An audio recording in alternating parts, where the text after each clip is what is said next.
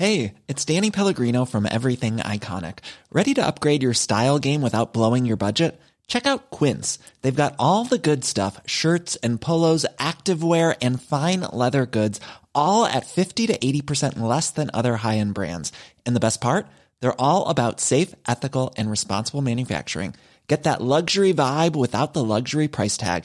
Hit up quince.com slash upgrade for free shipping and 365 day returns on your next order. That's quince.com slash upgrade.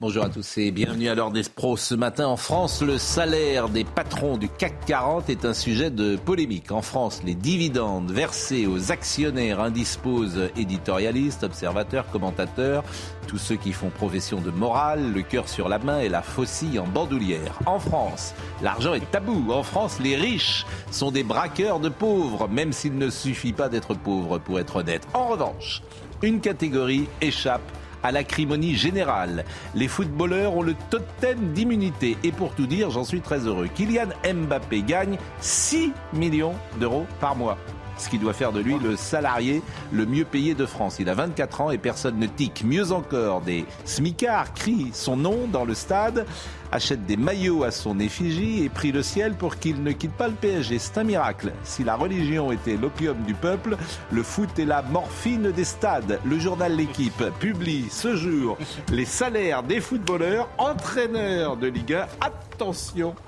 à des Oh, si j'étais riche.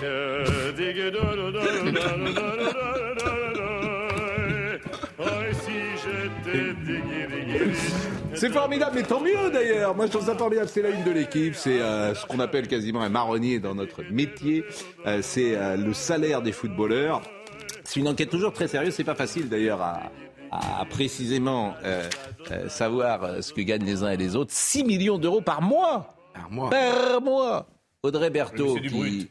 c'est du brut. Audrey Berthaud qui tourne un peu à cette, euh, comment dire, à ce niveau-là.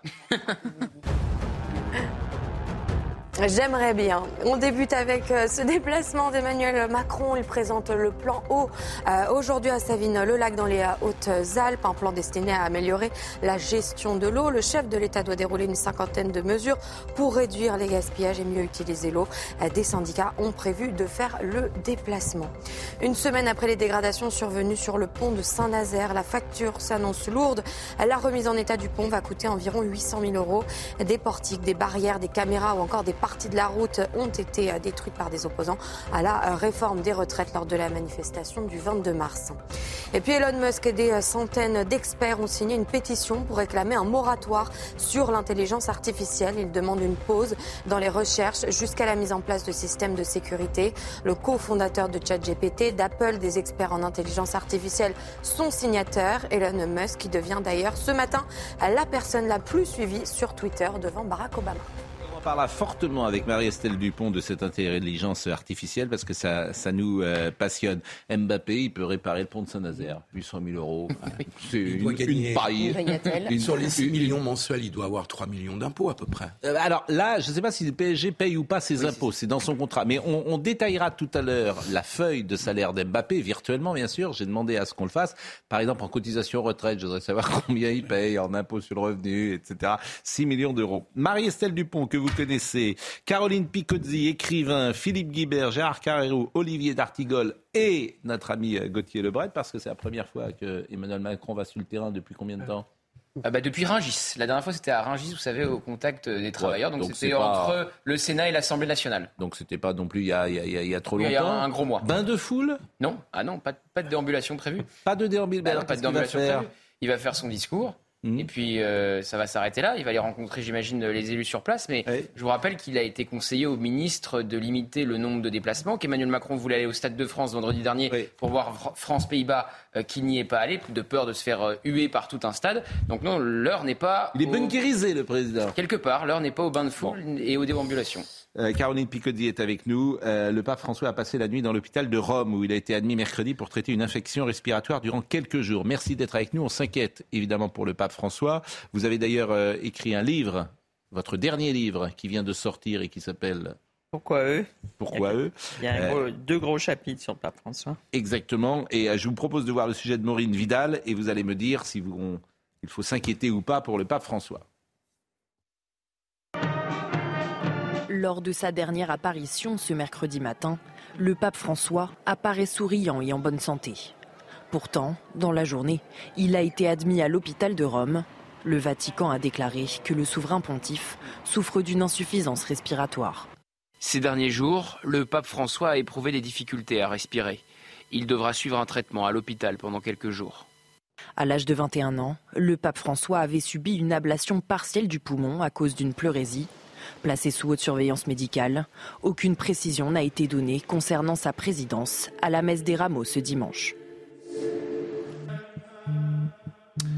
Euh, C'est un homme qui est né le 17 décembre 1936. Oui, il a 86 ans. Il a eu, il a 86 ans. Oui. Euh, Est-ce que l'hospitalisation euh, hier est une hospitalisation en urgence ou est-ce qu'elle était prévue? Non, non, elle est en urgence parce que comment vous pouvez-vous prévoir euh, une infection, enfin une insuffisance respiratoire Ça se prévoit pas. Donc en fait, il y a une contradiction, un vrai mensonge. Alors après ça, le Vatican a essayé de dire une chose puis une autre. C'est toujours très mauvais signe. Ensuite, ils ont fait intervenir une journaliste qui a lâché un message qui est Elisabeth Apic et qui est une grande amie du pape pour essayer d'authentifier. Mais tout ça a beaucoup cafouillé, s'il prouve que ça ne va pas bien. Euh, moi, j'ai eu ce matin, parce que la chance, c'est que ces gens-là se réveillent très tôt. J'ai eu beaucoup de monde au téléphone. J'ai eu cinq personnes importantes qui m'ont toutes dit qu'elles sont en fait très inquiètes. Par ailleurs, il y a la conférence des évêques à Lourdes, donc ça va faire partie. C'est pas le sujet. Ils doivent parler des abus sexuels, des propositions d'abus sexuels, mais ils vont quand même parler de la santé du pape. Ça tombe très mal. Et le pape doit partir en plus. On doit aller avec lui en Hongrie à la fin du, du mois d'avril, donc tout ça n'est pas génial. Alors, euh, on me dit qu'il y a des téléphones qui vibrent. Euh, Monsieur D'Artigol, je vais retirer les. pa- C'est pas. Vous n'êtes pas sérieux Ah ben euh, non, je vais pas faire. je suis pas professeur, mais rend- alors il y a des vibres et ne en- pas. Comment? Je suis victime d'une injustice de plateau, il ne vibre pas. Oui, mais vous êtes en train d'écrire des, des- des SMS. euh. Qu'est-ce que vous faites? Je m'informe. Ben, Vous vous informez. Écoutez, Caroline Picozzi, c'est- qui parlait du pape, c'est quand même plus important que de savoir ce que vous avez déjeuné à, à l'heure de, midi. Et non, donc Madame tout ça tombe très mal et surtout il y a eu en plus des cafouillages. On a dit qu'il était parti dans une ambulance. Après ça, c'était une voiture banalisée. Enfin, de toute façon, quand il y a plusieurs versions, il n'y en a Oui. aucune qui est bonne. Vous Mais- savez ce qu'on dit à Rome On dit que tant que le pape est en vie, c'est qu'il n'est pas mort. Bon, c'est d'une banalité atroce, mais enfin, c'est Oui. voilà. En tout cas, moi, je suis. Mais vous êtes inquiète? Oui. Pour la première fois, je suis vraiment inquiète. Vous l'avez vu quand la dernière fois? Euh, ben, je l'ai vu lors du dernier voyage, quand on, était, quand on a voyagé avec lui, mais euh, c'est-à-dire euh, avant Noël. Hmm. Oui, je suis inquiète parce que les mensonges au Vatican, on dit en italien les mensonges en- hanno le gambe lunghe, ont les jambes longues, mais là quand même ça fait beaucoup de contradictions. Et, et puis que j'ai pu voir tout le monde ce matin au téléphone, donc des gens vraiment importants, ça prouve qu'ils veulent savoir ce que pensent les journalistes. Vous savez ce qu'on va dire. Donc euh, oui, il a 86 ans, il est fatigué. Et s'ils avaient pu passer ça sous le, mettre la poussière sous le tapis, ils n'auraient pas communiqué. C'est que maintenant c'est impossible de pas dire les choses. Il y a toujours des fuites. On entre dans la période la plus importante pour l'Église de Rome, Oui. euh, c'est-à-dire euh, Pâques, Oui. qui est le dimanche euh, 7 avril, Oui. je crois, ou dimanche 8 avril. Qui Euh, précède donc le voyage en Hongrie. Bien sûr, c'est, je, je le rappelle à chaque fois, mais la période la plus importante pour euh, les catholiques, c'est bien sûr euh, Pâques, plus encore que la naissance du Christ, puisque c'est le, Oui. on, est au- on touche au, au mythe, euh, si j'ose dire, euh, de la résurrection. Euh, est-ce que vous pensez, quoi, personne ne sait s'il sera présent euh, pour euh, Non, la on ne sait euh, pas parce pascale. que c'est, on, est, on, on navigue au jour le jour, mais moi, ce qui m'a impressionné en regardant la télévision, comme tout le monde, en regardant les photos, c'est qu'il avait le visage très gonflé, très bouffi, donc il doit prendre plein de médicaments, évidemment. Et euh, surtout, il fait très attention, généralement, comme il a une grande force intérieure, à ce qu'on ne voit pas qu'il souffre. Et là, il y avait le rictus de la souffrance sur son visage. C'est-à-dire qu'il ne peut pas le maîtriser. Et ça, j'ai trouvé ça impressionnant pour un homme qui a un caractère si fort et qui veut toujours tout dominer. Euh, il se trouve par le plus grand des hasards que notre ami Jacques Vendroux était euh, à Rome ces derniers jours et qu'il a posté d'ailleurs une image qu'on va peut-être voir avec Marine Lançon. Euh, en, en séquence d'ailleurs, on va voir euh, cela en séquence. generale de la, France, della squadra di, di ex giocatori e.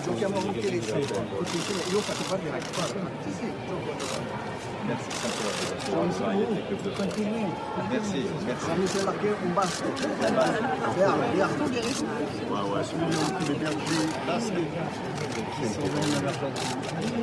Voilà. Il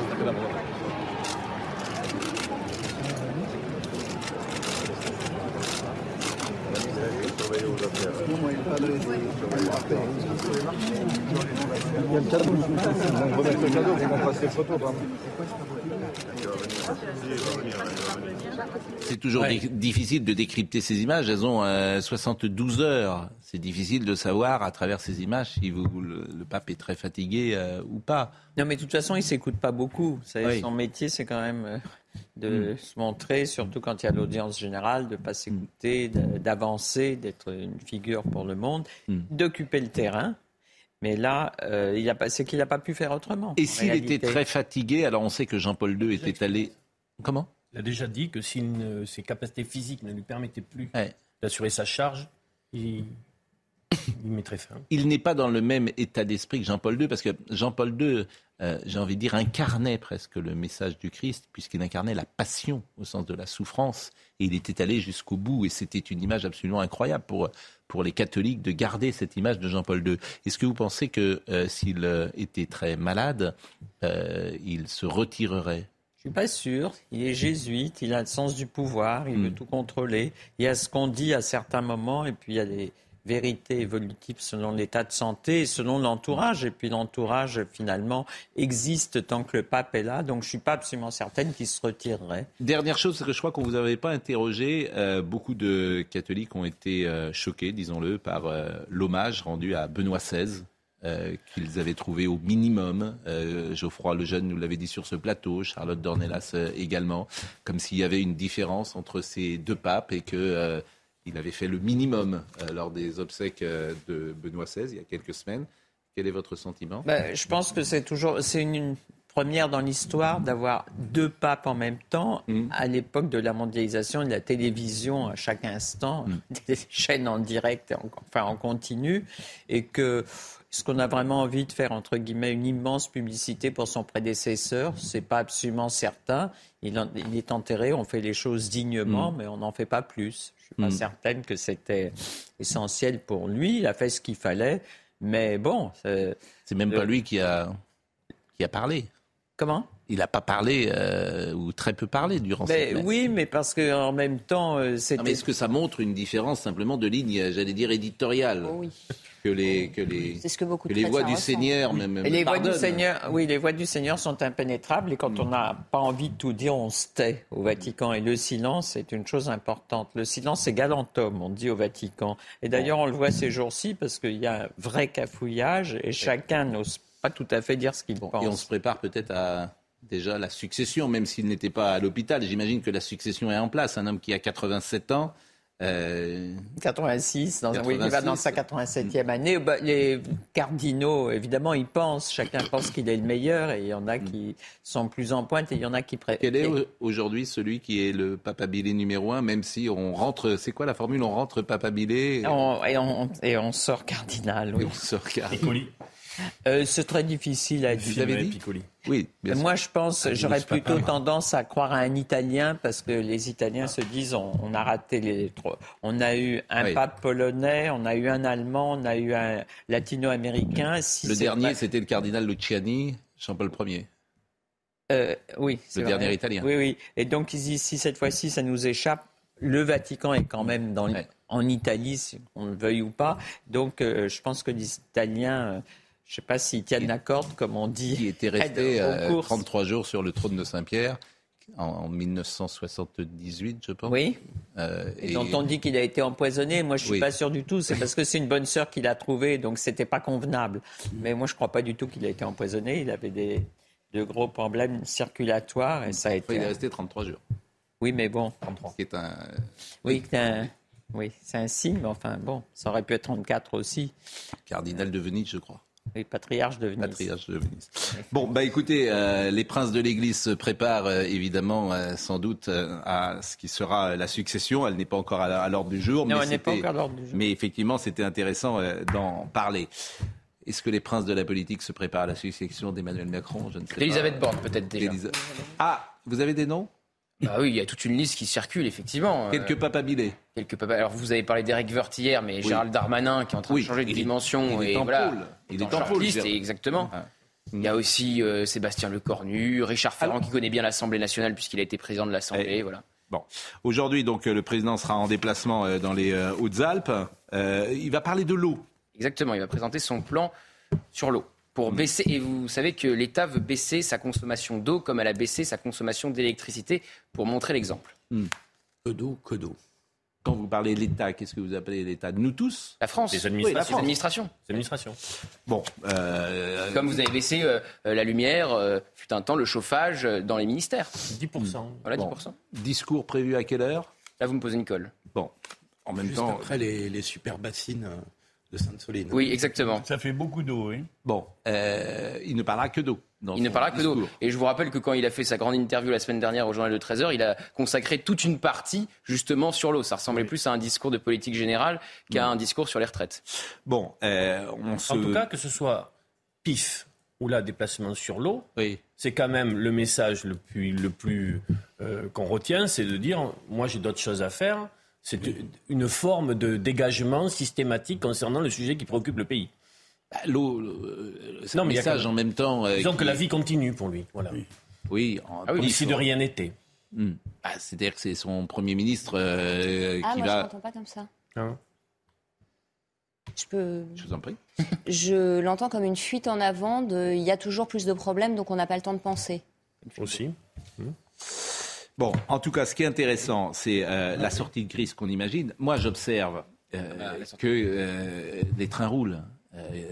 Les éboueurs ont repris le boulot, les profs n'ont jamais été quasiment en grève, les collégiens, les lycéens. C'est-à-dire que c'est très paradoxal cette situation. On l'a dit, la a- France n'a jamais été vraiment à l'arrêt durant Voilà, cette je le dis tous les jours. Il y a une rancœur, sans doute une colère, pourquoi pas, une acrimonie dans le pays, tout ce que vous voulez. Les gens ne sont pas d'accord. Il y a 70% ils sont contre cette réforme. Il y a 93% des actifs qui sont euh, contre cette réforme. Ils ont le sentiment de ne pas être entendus, d'a- d'avoir été brutalisés, méprisés, tout ce que vous voulez. Mais ça ne se traduit pas par un arrêt général. Donc, ce que je dis est factuel et tous les trains roulent euh, aujourd'hui. Il n'y a même plus de grève. Et à la, des éboueurs, il y avait 6% simplement des éboueurs qui étaient en grève dans Paris. Donc, ça reste complètement marginal. Alors, effectivement, euh, l'argent euh, euh, joue un rôle euh, important là-dedans, parce que tout le monde ne peut pas faire euh, de euh, la grève. Et puis, il y a la violence peut-être sur les manifs qui euh, incite euh, chacun à rester peut-être chez soi. Mais- Voyez le sujet de Sophia Dole sur les retraites, et puis on en parle ensemble pour imaginer cette euh, sortie de crise. Ça n'est pas arrivé depuis des mois. Les syndicats et la Première ministre devraient enfin se retrouver à la table des négociations en début de semaine prochaine. Une main tendue aux représentants syndicaux pour tenter, selon Elisabeth Borne, d'apaiser les tensions. Ma conviction aujourd'hui, c'est qu'il ne faut pas chercher à renforcer les craintes, qu'il ne faut pas chercher à attiser les colères. Aujourd'hui, il faut apaiser le pays en rassemblant les bonnes volontés, toutes celles et ceux, au-delà des clivages, qui sont prêts à trouver des solutions.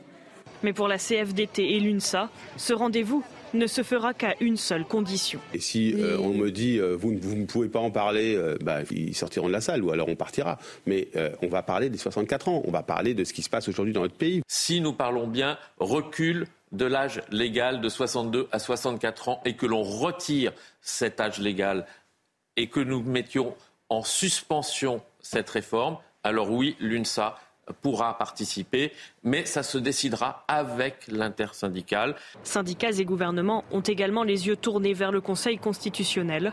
Les sages rendront leur avis sur la constitutionnalité de la réforme des retraites le 14 avril prochain. Tous les regards vont se tourner vers la CGT. et je me tourne vers vous, euh, Olivier d'Artigol, euh, parce que la CGT est en congrès. Oui. Quand est-ce que, d'ailleurs, euh, la fumée blanche va sortir euh, On a une CGT? indication forte demain. Ouais. Forte. Et le fin de congrès, fin de semaine. Et qui Mais va, qui pour va la- être élu, selon vous? D'abord, il y a un fait historique, ce terme est parfois galvaudé, mais là c'est le cas puisque jamais auparavant un texte euh, de bilan d'activité, disons pour résumer, n'avait été retoqué. C'est le cas. Pas de majorité Donc, sur le, Martinez sur le bilan Martinez, Mm. des années Martinez. Euh, il est de tradition que celui qui part euh, crée les conditions de l'atterrissage de la personne qui a été désignée. Marie Buisson, en l'occurrence, ce n'est pas. Euh, donc là, on peut dire que c'est mort, c'est cuit. Euh, Il y a M. Matteux, que vous, euh, qu'on connaît bien, qui est représentatif d'une sensibilité euh, qui s'exprime et qui a sa forme, j'ai envie de dire, d'authenticité, de sincérité. Bien sûr. Mais Défenseur ne- de Staline et de Che Guevara. je pensais plutôt de sa stratégie concernant le mouvement social, mais vous complétez le paysage. Ben, c'est ce mais vous complétez le paysage. il a- Euh, il bon, a- euh, il a la donc, nostalgie euh, de l'URSS, Il y a il donc a le un autre, un autre nom qui semble aujourd'hui créer euh, consensus, euh, un Verselati qui. euh, On avait reçu ici. Pas Voilà. consensus, Olivier. Pas consensus. Il y a la CGT qui est séparée en deux blocs. Ceux qui ont voté la motion de de ceux défiance qui veulent contre Martinez, Martinez qui ne soit pas ce qu'avait décidé Martinez. Voilà.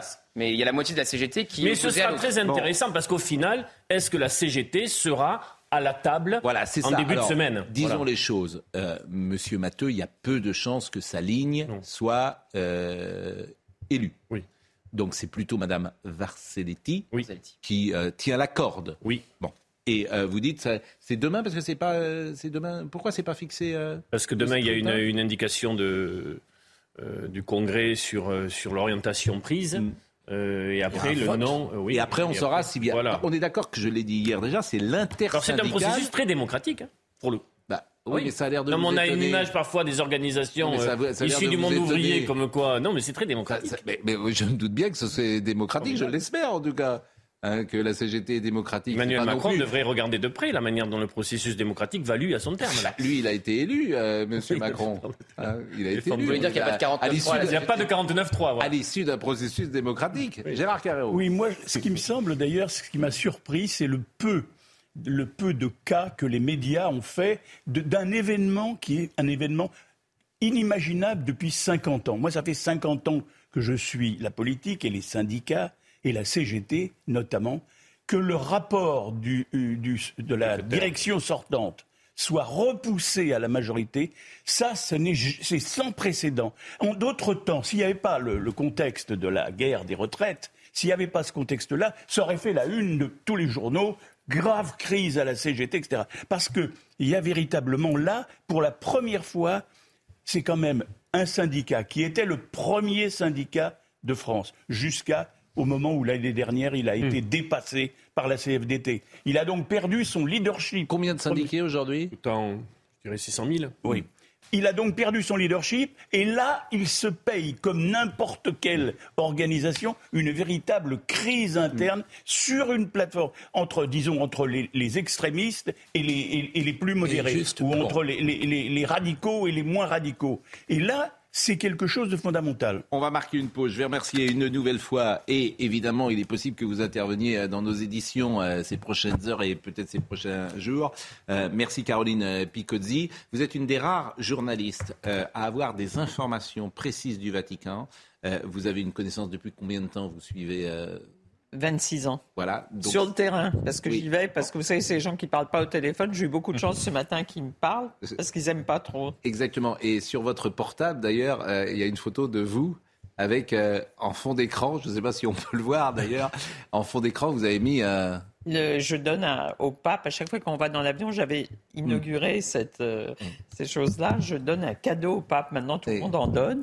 Et alors, c'est une Sainte Thérèse, un tableau de Sainte Thérèse que j'avais trouvé parce qu'il il dit que c'est sa sainte protectrice, il aime beaucoup Thérésita. alors, et- j'essaye et- de trouver des cadeaux avec Sainte Thérèse pour le mettre de bonne humeur quand on voyage avec lui. Et vous avez, euh, il a un portable, le pape? Non, il n'a pas de Non, il n'a pas de portable. Bon, donc euh, Il a deux secrétaires et, on- et comme il est très méfiant, il en a un le matin, un l'après-midi. Et celui du matin, c'est jamais ce Très méfiant. que fait celui de l'après-midi. Pourquoi très méfiant? Excusez-moi, madame. Pourquoi très méfiant? Parce qu'il pense que des choses importantes ne doivent pas circuler et qu'il faut les contrôler. Et donc, euh, chacun connaît la moitié de l'histoire. D'accord. Et, oui, Les jésuites, c'est formidable. C'est la grande oui. école du pouvoir. Attendez, le sens C'est la du grande pouvoir. école du pouvoir. Mais écoutez, le général de Gaulle est un ancien des jésuites et Emmanuel Macron aussi. Donc ça Oui, met très haut. Et vous avez raison. toujours des leçons de théâtre. Il y a des cours de théâtre formidables quand on est Mm. petit chez les jésuites, ce qui fait qu'en plus on sait occuper la scène. bien sûr, bien sûr. Monsieur de Loyola.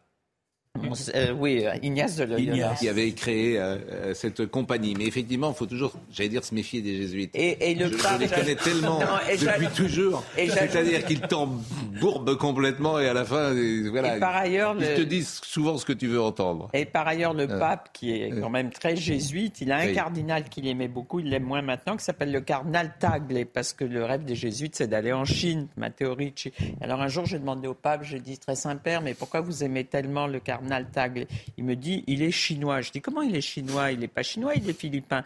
Il me dit, il a une mère euh, chinoise. Je dis, oui, mais enfin, le père est philippin. Il me dit, on est sûr que de la mère. Bon. Mater Ah ben voilà, bah oui. c'est vous pour que ça c'est un- tout ça, c'est pour vous dire que c'est un homme très méfiant. C'est plutôt normal d'ailleurs qu'un catholique dise ça. Bon, merci en, en tout cas. merci le livre de Caroline Picozzi.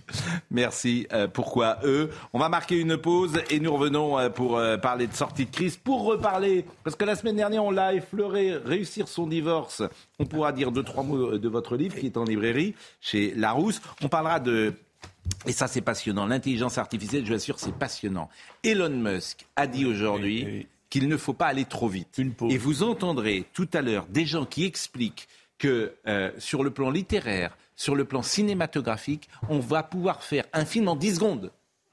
En 10 secondes. Vous avez vu, il y a eu un suicide. Je vous assure, Ouais, c'est absolument eu- ce qui se passe aujourd'hui. C'est la plus grande révolution. Pascal, il y a eu fait- un suicide. On commence déjà à voir ce que je disais. Là, il y a eu un suicide quand même.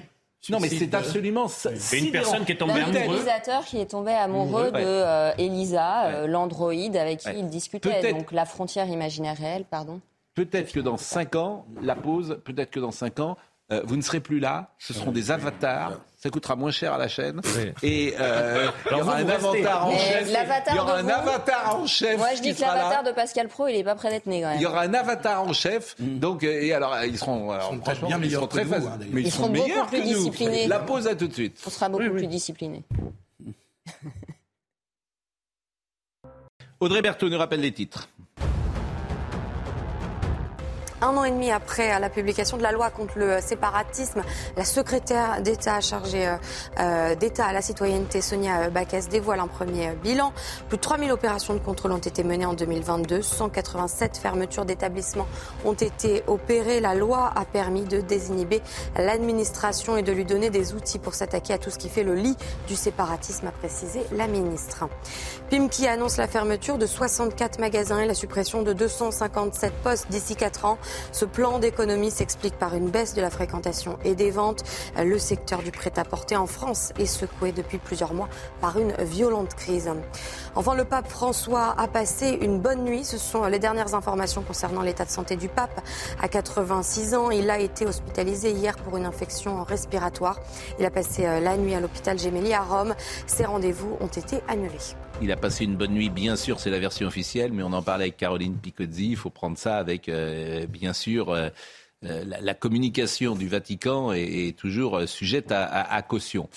La sortie de crise. Bon, ce qui m'intéresse, on disait tout à l'heure que les ministres n'ont pas le droit de parler. Et pour cause, parce que quand ils parlent, je crois que Franck Riester a dit hier qu'on n'allait pas parler de la retraite. Du Pas coup, des il- 64 ans. des- Pas des oui, 64 ans. D'accord. Du coup, Elisabeth Borne a fait tout de suite après un communiqué pour dire que tout était possible. Et puis, vous avez euh, Éric Dupont-Moretti qui a pris la parole ce matin dans le Parisien pour dire que c'est pas les syndicats qui font la loi. Absolument. À quelques heures, à quelques C'est du jours. bel ouvrage. C'est du bel ouvrage. Une réunion. Aussi quelque chose qui s'imposait. Voilà. Si vous voulez, je pense qu'il fallait le dire. Donc, il a eu- le moment. Surtout Bon. quand on veut les convoquer à Matignon. Bon, il a eu raison. Simplement, hier, euh, moi, j'étais avec Gérald Darmanin et je lui ai demandé, mais qu'est-ce qui va se dire dans cette réunion? C'était euh, euh, sur RTL. Écoutez la réponse du ministre. Le Premier ministre a dit qu'il n'y a pas de sujet tabou. Mais ça veut dire quoi? La loi est votée? Je ne suis pas dans la réunion entre la Première ministre et euh, ce berger, mais enfin, ils Ça vont veut dire quoi parler ils des vont retraites si la ils loi vont- est votée? Ils vont discuter ensemble. Est-ce qu'on peut remettre Ils vont en discuter cause ensemble. Moi, je ne pense pas que ce soit une bonne chose pour la le- loi qui a été votée? Mais je pense pas que ce soit une bonne chose parce qu'imaginons un seul instant que le président de la République fasse ce que vous dites, qu'il suspende ou qu'il retire la réforme, ce qui revient à peu près à la même chose, à quelques subtilités près. Qu'est-ce qu'on dira? On dira qu'on est incapable en France de faire des réformes importantes. Les mêmes qui aujourd'hui disent le président de la République a trop d'autorité diront il est trop mou. Sauf si on la projette Pardon, dans six mois. Pardon, je, je dis parce que les, les électeurs de droite peuvent se poser des questions aussi. Les électeurs de droite sont les premiers à dire il faut pas augmenter les impôts. Sont les premiers à dire il faut faire des réformes. C'est les premiers pardon de parler en, en communion puisque vous êtes à droite au LR à dire il faut faire une réforme des retraites. Et si nous ne le faisons pas, qu'est-ce qui se passe? Bah, Il se passe qu'on dira, ben voilà, le quinquennat du président de la République est fini. Bon, je l'ai dit hier soir déjà, mais quand il dit pardon de parler en communion, vous êtes au LR, il ne s'adressait pas à moi, il s'adressait à une auditrice qui ne lui avait pas posé la question, bien évidemment. Bon, je ne vais pas poser la question tous les jours comment on va sortir de crise, parce que. euh, Non, on mais il y a une rien. réalité, c'est que tout le monde attend le 14. euh, Oui. Voilà, le, Mais- il faut qu'il tienne jusqu'au 14. Donc la il faut vérité, qu'ils mettent quelques éléments dans les tuyaux. Le 14, un c'est peu le Conseil de, constitutionnel. un peu Non, de mais- mousse. C'est en plus la fin du calendrier donné à Elisabeth Borne pour trouver l'équation parlementaire. Donc ils attendent le majorité. 14. Bon, la vérité, c'est qu'il il pense que ça va s'éteindre tout seul. Voilà, que la sortie de crise, ça va être. Et vous voyez comme euh, il avez communique. raison. Voilà, ça ça. ne résout rien, C'est hein. ça le pari. Ça ne résout rien. Pour Bah, ça résout le pari momentanément. Mais sans non, mais on comprend la ça ne résout rien parce que je- juste euh, leur problème de majorité qu'Elisabeth Borne est censée trouver, qu'on change de premier ministre ou qu'on n'en change pas, ils vont pas trouver maintenant un accord avec LR qu'ils n'ont pas trouvé pendant la réforme des retraites. Donc ça ne marche pas. Donc quand bien même, comme vous dites, on passe à autre chose, c'est ce qu'est leur pari Voilà, évidemment. Euh, on ne sait pas quelle va être l'autre chose puisqu'il n'y a pas d'autre chose possible, puisqu'il n'y a pas de majorité. La réunion, la réunion avec la première ministre, c'est une réunion effectivement où les deux parties jouent gros parce que il s'agit de gagner du temps. Tout le monde maintenant est suspendu. C'est dans deux semaines le Conseil constitutionnel. c'est long. Dans une crise majeure comme celle-ci, deux semaines c'est très long. Alors, qu'est-ce qui peut se passer à la réunion euh, à Matignon? Effectivement, les uns disant, nous, si on ne parle pas des 64 ans, c'est caduque, ça sert à rien, donc on s'en va. Et, et- et Madame, alors l'adresse de Madame Borne, c'est d'arriver à faire durer cette réunion quelque temps pour dire nous avons commencé à aborder. Bon, ça ne prendra pas. Par là. contre, par contre, les syndicats peuvent très bien sortir au bout d'une demi-heure, faire une déclaration sur le perron devant toutes les caméras de télévision en disant nous avons essayé de poser ce problème, etc. Nous avons euh, obtenu un, un non-recevoir de la première ministre. Donc ça donne non mais ça donne c'est pas indiscret, ça donne du carburant pour la manifestation du lendemain où les syndicats vont essayer de récupérer ce qu'ils ont perdu la dernière fois. Ils étaient en baisse de régime. Là, il s'agit de remobiliser. La meilleure chose pour remobiliser, c'est de sortir en disant, vous voyez, on a tout essayé. On est même allé Madame, voir Madame Et- Borde et rien. On a l'impression qu'ils sont dans une logique, euh, mais moi je suis pas spécialiste des- des- de ces conflits-là, mais euh, dans une logique ça passe ou ça casse. Mais on se demande que prévoit-il au gouvernement si ça casse, c'est-à-dire jusqu'où toléreront-ils que pas. ça casse Ça ne comme casse si pas, de rien rien n'était ne casse, euh, Marie-Estelle. Je l'avais dit pendant le Covid, rien ne casse plus jamais en France. C'est-à-dire que tout le monde est résigné, tout le monde attend. Il y a, il y a- c'est- c'est- jusqu'au jour où. Mais tu peux avoir des fractures, sous- il y a des fractures voilà. souterraines Non, que tu ne vois des- pas comme, mais on les voit, on il y les a voit des traditionnellement. fragmentations, Mais c'est pas vrai. Il y a une fragmentation Elles sont du pas moins dangereuses.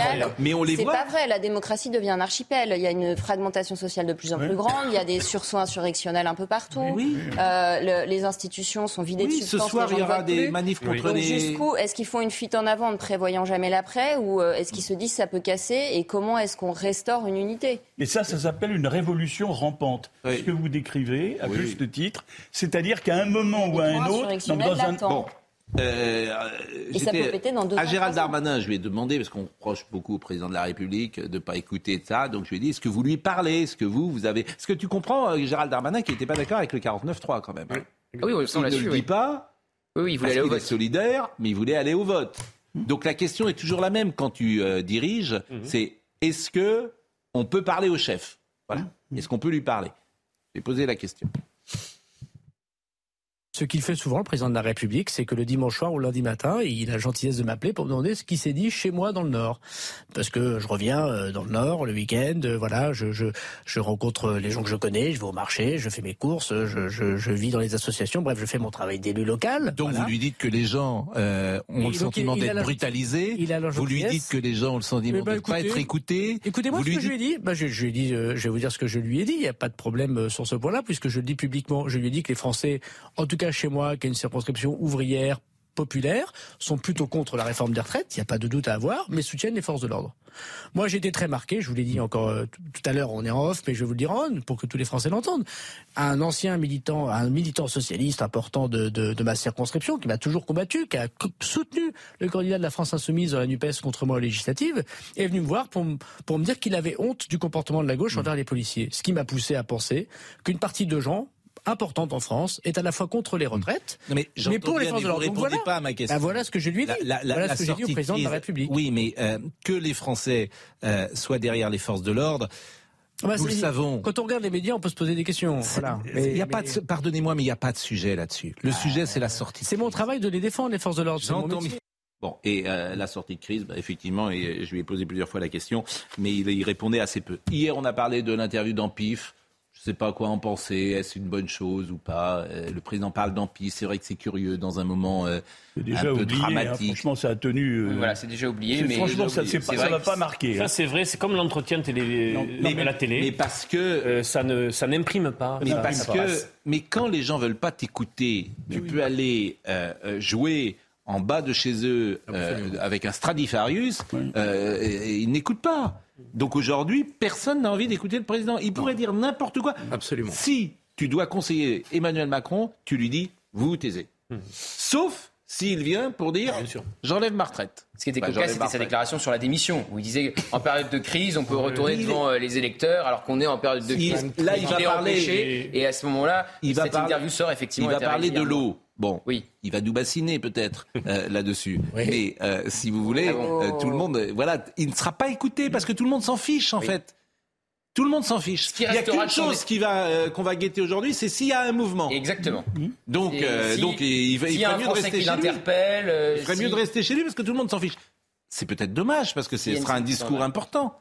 Bien sûr, mais il est inaudible. Mais la seule déclaration qui a marqué depuis 48 heures, c'est la déclaration de Darmanin à l'Assemblée Bien sûr, nationale. c'est la seule. Sur, parce qu'il a touché, vous savez, les déclarations, elles gardent, où on touche juste ce qu'a fait Darmanin à l'Assemblée. Il avait touché effectivement le point sensible, et je suis d'accord. L'idée selon laquelle il y a une majorité de gens qui rejettent la- la- les retraites, c'est en même temps une majorité de gens qui rejettent la violence à l'égard des forces Eh de ben justement, Ce pays, c'est ça aujourd'hui, Oui, la France bien d'aujourd'hui. sûr. Mais je suis d'accord avec vous, mais c'est pas. Mais Pascal a raison sur l'idée, on le sait ça. On le sait, Eh, on je le veux sait, dire, mais- pas. sauf, sauf que c'est pas évident parce qu'on on peut penser, on peut penser que ceux qui sont pour la, pour, contre Oui, les, retraites 90% sont aussi des gens contre- qui c'est Oui. le pari de c'est le pari aussi d'Emmanuel Macron de l'ordre, mais c'est pas forcément Voilà, une bonne chose non plus. ce qui veut On dire va qu'une voir. Un mot très court. Ouais, très Juste court. sur le pari de l'ordre. On l'a dit, effectivement, Gérald Darmanin qui vise l'extrême gauche, Jean-Luc Mélenchon Mm. depuis une semaine. Très intéressante l'interview d'Olivier Grégoire ce matin. Elle rend responsable quelque part les manifestants et les casseurs, évidemment, de ce qui arrive aux commerçants. Donc on voit bien la stratégie du gouvernement. Vous continuez Mais- à manifester, il y a des commerçants qui vont fermer à cause de vous, et quelque part, Alors- vous êtes en lien avec les casseurs. Soline maintenant, parce que moi je trouve que c'est l'inversion des valeurs Soline. C'est-à-dire que quand les coupables deviennent euh, des victimes, quand les coupables deviennent des procureurs, en fait c'est l'inversion des valeurs. C'est-à-dire que c'est, euh, il aura fallu huit jours pour transformer euh, la réforme des retraites en procès contre les flics. Ça suffit quoi. L'inversion des valeurs. Tu peux multiplier les exemples dans ce pays. L'inversion des valeurs, la manière dont se conduit la France insoumise depuis des mois, c'est invraisemblable, invraisemblable. Bon, voyez le sujet euh, de Mathilde Ibanez, et puis on va essayer d'expertiser, de savoir précisément ce qui s'est passé à euh, Sainte-Soline, mais manifestement, ce sont les manifestants qui sont responsables, euh, hélas, de ce qui leur est arrivé. C'est ça la réalité. Ces affrontements ont fait de nombreux blessés dans les deux camps. Côté police, près de 46 blessés, dont 6 ont fait l'objet d'une évacuation médicale.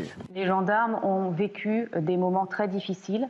On voit euh, des usages euh, d'armes, euh, d'explosifs euh, dirigés vers les forces de l'ordre, des jets de pierres d'énorme taille.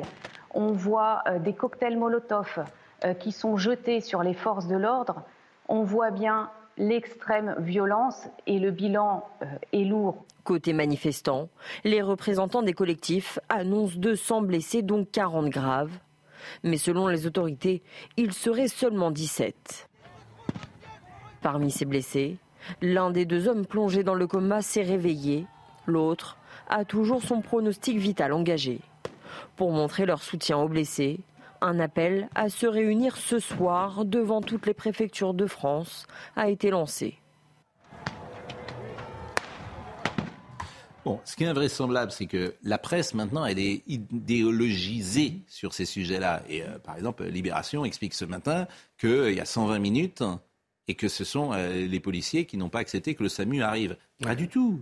Vous avez vu que le, le général Rodriguez, directeur général de la gendarmerie, qui parle peu, s'est exprimé ce matin en, en, montrant et en expliquant que la préfète avait pris contact en amont, à, bien que ça soit une manifestation illégale, hein, avait pris contact en amont avec les organisateurs pour organiser l'arrivée des secours. Et donc il était outré, le général Rodriguez, qui est un homme... Euh, calme et pondéré.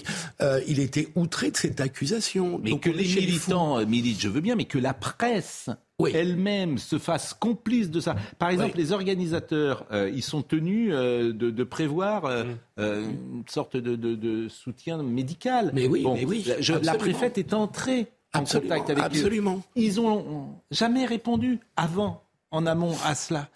Donc, euh, euh, et quand, un, comment dire, M. Darmanin va le dire, mais c'est un médecin de la gendarmerie qui est arrivé pour secourir, il a été euh, euh, Quasiment mal accueilli. Non, plus que ça, euh, puisqu'il était sous les projectiles. Donc il n'a pas pu faire son travail. Donc c'est une manipulation absolument invraisemblable des manifestants. Bien sûr, c'est terrible ce qui est arrivé à ce pauvre jeune homme et on ne peut être qu'en compassion avec lui. Mais c'est un militant professionnel, activiste professionnel qui était sur des terrains depuis des années et ces manifestants savent ce qui peut se passer, bien évidemment. Alors que les activistes manipulent, pourquoi pas Mais la presse mais la presse. Et la presse, pourquoi? Parce qu'il y a une presse qui est aujourd'hui, alors on ne va pas citer ses officines, mais qui veut être, bah, qui veut détruire la République, tout simplement, disons-le comme ça. Oui, qui veut détruire. Qui sont aujourd'hui. qui bah, veut détruire la police. Qui veut détruire la police. Qui cherche un symbole. Et qui a pignon sur rue, qui est invité partout sur euh, les euh, plateaux de télévision. Ah, mais, la police la police. Ah, le fait qu'il pose, le fait qu'il pose des questions en début, en le fait qu'il pose des questions, c'est le travail journalistique. Mais là aujourd'hui, nous avons des réponses, donc il faut faire écho. Mais là, franchement, cette séquence-là ne va pas les servir, hein, parce que ah non, moi je pense Gérald Darmanin, les ça va être un tournant, hein, et même pour ces journaux-là. Je pense que ça a été un tournant, parce que là, en fait. Écoute, non seulement dans l'opinion, mais je pense aussi que la gauche, une partie de la gauche est définitivement discréditée. Je le pense vraiment. C'est-à-dire que ce que racontait Darmanin sur son électeur de gauche qui n'avait pas suivi, moi je l'ai ressenti et je, je, pense que là il y a quelque chose qui n'est pas passé. C'est-à-dire que là on se moque du monde. Vous voyez Écoutez ce qu'a dit Gérald Darmanin au Sénat hier sur euh, précisément les conditions d'intervention. Je regrette par ailleurs que vous relayez ici de nouveau des fake news. Non, monsieur le sénateur, les secours n'ont pas été empêchés par les forces de l'ordre. Oui, monsieur. Mais écoutez le SAMU, regardez le SAMU, le SAMU des Deux-Sèvres qui le dit lui-même. Je sais que ça vous ferait plaisir de penser que les gendarmes souhaitent la mort des gens, mais ce n'est pas le cas. C'est le médecin du GIGN, monsieur le sénateur, qui a fendu la foule alors qu'il a été harcelé par euh, manifestement vos camarades d'un jour mais vous pouvez hocher la tête, c'est extrêmement scandaleux ce qui se passe. Et les, et les gendarmes eux-mêmes ont dû faire demi-tour parce qu'alors qu'ils allaient secourir un manifestant, ils se faisaient harceler par des pluies de pavés et de cocktails Molotov. Voilà la vérité, monsieur le sénateur. Il a raison, et même le chef des urgences de Niort euh, a précisé que le SAMU était allé chercher des blessés graves. Donc tu as mensonge total. Oui, oui, oui. Il y a tentative de montage d'une histoire qui n'existe pas. Mais bien sûr. Absolument. Et c'est scandaleux. Mais, la vérité, mais c'est scandaleux avec, avec des journalistes complices. Pascal, la vérité vraie, je, je, je, vais mettre les pieds dans le plat. Je crois que certains organisateurs de cette manifestation, sachant la façon dont les gendarmes allaient se, ou les forces de police allaient se placer, mm. c'est-à-dire en défense en, sorte de mur pour mmh. protéger les bassines. Parce que le but de l'opération, c'était de démolir le chantier complètement, mmh. le mettre à ras. Donc ils savaient que les gendarmes ne pourraient pas céder. Ils avaient l'ordre de ne pas céder. Ça veut dire qu'ils ont sciemment provoqué la violence. Je pense que la recherche, c'était de dire s'il y a un mort, ça sera la fin des bassines, comme il y a eu la fin de l'aéroport, comme il y a eu la fin de l'aéroport mm. à partir du mort qu'il y avait eu il y a quelques années. Et ça, c'est terrible, parce que en faisant ce qu'ils ont fait, ils ont amené des gens dont certains étaient des gens, certainement des gens animés simplement de, de, de, bons sentiments. Ils les ont amenés dans un piège mortel. Et peut-être. Les gens animés de bons sentiments, ils sont plus sur. Euh, D'ailleurs, euh, il a euh, Jean-Luc Mélenchon, il n'a pas dit un mot depuis 48 heures. Hein. je crois qu'il a compris. Il a bien compris il a, parfaitement danger. Compris. il a compris, on, en a déjà parlé, mais de la législative partielle en Ariège. C'est-à-dire qu'en pleine crise des retraites, LFI, euh, c'est une sortante LFI, qui baisse de deux points alors que le candidat PS dissident, il prend 10 points. Donc ça veut dire qu'il se passe quelque chose quand même au sein de l'électorat. Alors gauche. même si cette et on verra est dimanche. particulière, parce qu'à quelques voix près, euh, le Rassemblement national aurait dû être au deuxième tour. Oui, vous avez raison. Mais le Rassemblement national euh, il y a un candidat reconquête qui fait deux points Voilà. et qui Exactement, empêche la et qui qualification. euh, l'empêche. Ça aurait pu être une triangulaire. Et Mélenchon a pris la parole il y a deux jours, mais pour rappeler au calme. Oui. Comme vous le disiez, ça Oui, sent, moi, je sent bien le vent tourner. je Donc, crois qu'il euh, a senti Oui, bien sûr. bah, Et voilà aussi euh, que là, fait Gérald étaient- Darmanin depuis une semaine en le ciblant très, très personnellement. Bon, on va marquer une pause. Euh, L'intelligence artificielle, c'est un sujet qui vous passionne. Mais tout à fait. Mais je vous laissais finir. Mais j'a- j'avais fini. Bon, Ah bah donc- oui, je vous dis depuis des mois qu'il faut parler des dangers de l'intelligence artificielle. Oui, mais alors, euh, comment dire C'est difficile d'arrêter un progrès. En fait, ça n'arrive jamais. Ça n'arrive jamais. Et là, Elon Musk, pour la première fois, c'est pour ça que ça m'intéresse euh, grandement. Qu'est-ce qu'il a dit, euh, Elon Musk, ce matin? Euh, C'est vous qui appelez ça un progrès. Il faut appeler un chat un chat, c'est une avancée technologique. Oui, bah. ça- alors, vous Bah avez oui, raison. mais Le progrès est subjectif. Oui, vous avez raison de me reprendre. Parce que c'est une avancée technologique qui participe de la régression Est-ce que c'est un progrès de l'esprit de humain l'être humain. euh, Ça n'est pas un Oui, progrès. mais ça, on peut dire ça de tout. On peut dire que la voiture tout. est une Pas avancée. Non. technologique qui empêche Oui, d'écouter les petits bah, oiseaux. le lave-vaisselle est une avancée technologique qui participe plutôt au bien-être. Ça dépend. C'était peut-être bien dans le temps de faire la vaisselle Venez la ensemble et d'avoir une convivialité. Euh, on peut tout dire. Dans les places sales. Voilà. Comment? Non, d'avoir une convivialité dans les places sales. Mais bien sûr. Mais on faisait fait. quelque chose ensemble. Pascal adore on faire la- partageait. Pascal vous a pas tout dit, il adore faire la plonge. On partageait, cher ami. Et c'était très important. Bien sûr. C'était un, c'était un moment fort.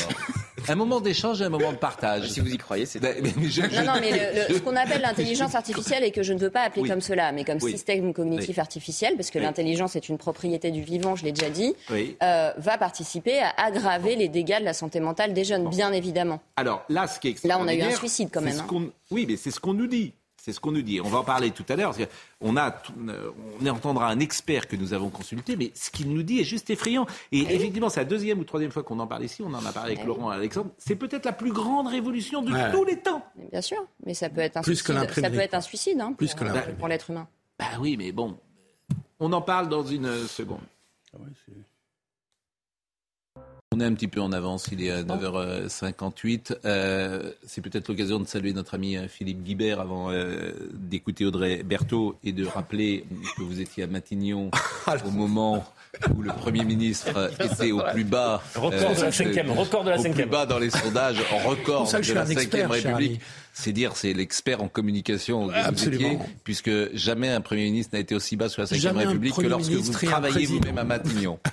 C'est pour ça qu'on vous, a, on vous a récupéré. Ben oui, ces parce news. que il Vous nous avez fait plus de moi. Vous avez travaillé.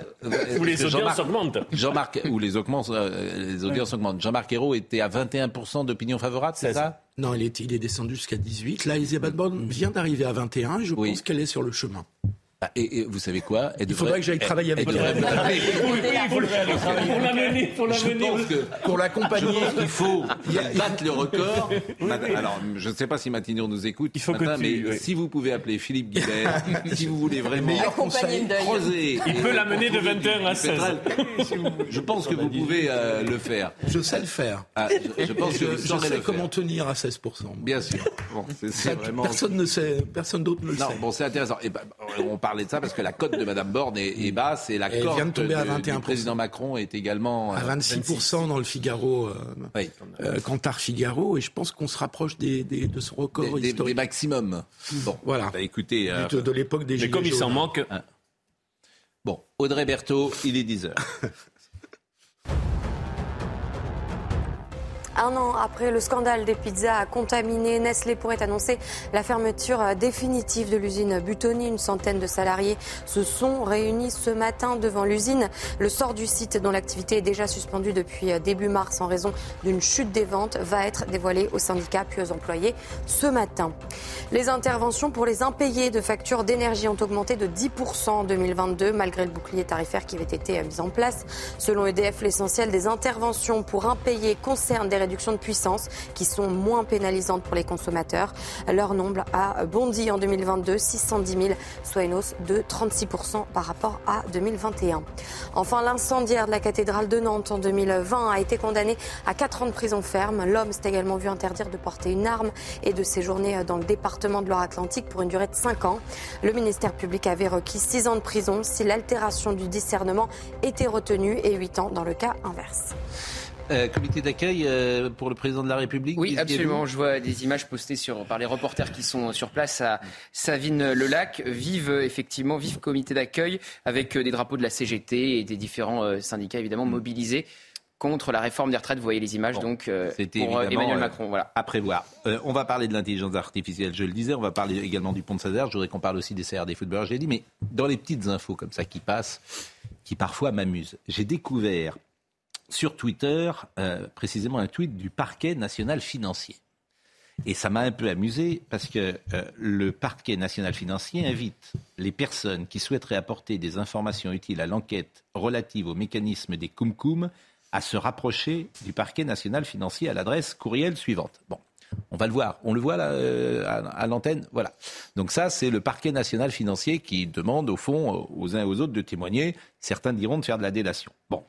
L'affaire Koum euh, c'est assez, euh, on en a assez peu parlé, mais l'affaire euh, Koum euh, c'est une affaire. Il y a, je crois qu'il y a cinq ans, euh, elle était sortie. C'est le nom donné dans le monde de la finance à un type de, de montage bien particulier qui est destiné aux investisseurs étrangers qui possèdent des parts dans des entreprises cotées en bourse en France. Vous me suivez? Bon. Il y a eu une perquisition géante il y a deux jours dans cinq banques françaises. C'est pas rien. Cinq banques parmi les plus grandes banques. Bon. Vous aviez les BNP. 16 personnes du PNF, tout le PNF était là, plus 180 personnes de Bercy. On est sur une fraude possible de 1 milliard. Ce qui est énorme. Bon. La fraude, c'est quoi? C'est euh, des actionnaires étrangers euh, qui euh, achetaient des actions en bourse française, mais qui n'auraient pas payé les impôts sur les dividendes. Les dividendes en France, c'est 30%. Quand vous faites euh, euh, un résultat positif, vous achetez une action, euh, vous avez un dividende ou, ou vous gagnez un peu d'argent, vous devez payer 30% d'impôts. Et ces actionnaires étrangers, par un montage que je ne connais pas, auraient échappé avec la complicité des banques françaises. C'est ça. Avec la complicité des banques françaises à l'impôt. Bon.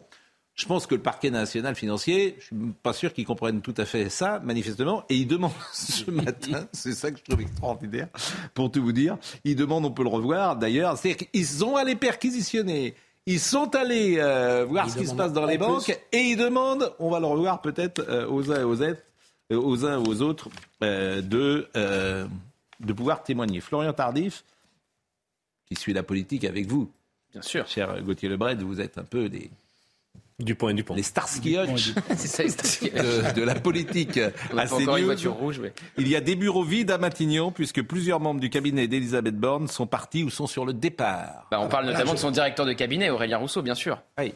Ah oui. Ah oui, qui- quand, le, quand le directeur vous, de vous cabinet est saviez sur le cette départ, informa- vous connaissiez cette information bien, bien que sûr. Florian Tardif nous donne. Je vous dis que le directeur de cabinet, il essaie de créer une concurrence entre nous deux. Oui, je sais, Mais, c'est euh, mauvais, vous savez, c'est mauvais. Il n'y arrivera C'est pas. un esprit je, mauvais. je résisterai. Je résisterai. Je, je n'y céderai pas. Heureusement que Florian Tardif. Je suis vissé à mon siège, ne vous inquiétez pas. C'est Enfin, en s'il y a des bureaux vides, il y a des bureaux à prendre. Donc, il- Bon, Non, mais effectivement, il y a des sur le départ. émulation alors, entre vous deux. sur le départ du, du- du directeur, du premier collaborateur d'Elisabeth Borne. Donc vous voyez bien que. Bien évidemment. Bon, Oui. Juste un Mais petit bon. mot sur le pont de Saint-Nazaire, parce qu'on on sourit comme ça. euh, quoi, on sourit. euh, c'est très grave. Comme c'est- il y en a pour 800 000 euros. 800 000 euros le pont de Saint-Nazaire. Vous allez voir le sujet de Sophia Dolé. Euh, les manifestants, c'est c'est nous qui payons. Hein. Bien sûr. Voyez, voyez ce sujet.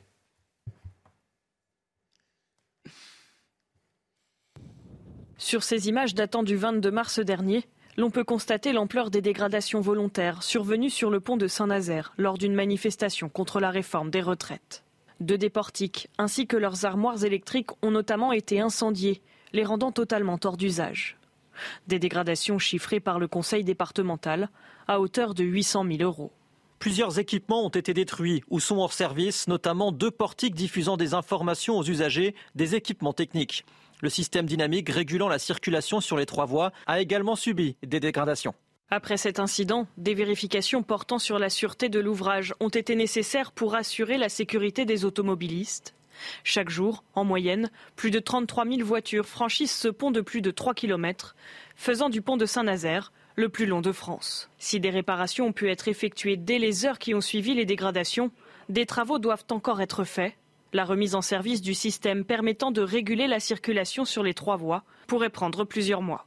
Vous vous rendez compte les, je le répète, d'abord, euh, ça paralyse beaucoup de gens. Euh, ce pont de Saint-Nazaire, il a combien de temps, Philippe? Euh, C'était les années- début des années 80, donc c'est une quarantaine d'années. Avant, on passait le bac à Années Mindin. 90, je crois. Pour, euh, parce que vous avez la côte d'Amour, la côte de Jade. Vous passez de Saint-Nazaire jusqu'à en- Saint-Brévin. À Saint-Brévin.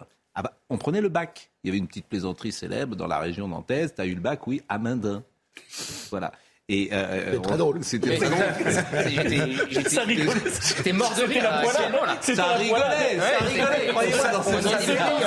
On savait rire, hein, on savait rire. Bon, plusieurs équipements, je rappelle le communiqué département Loire-Atlantique, plusieurs équipements ont été détruits ou sont hors service, notamment deux portiques diffusant des informations aux usagers, des équipements techniques. Le système dynamique régulant la circulation sur les trois voies a également subi des dégradations.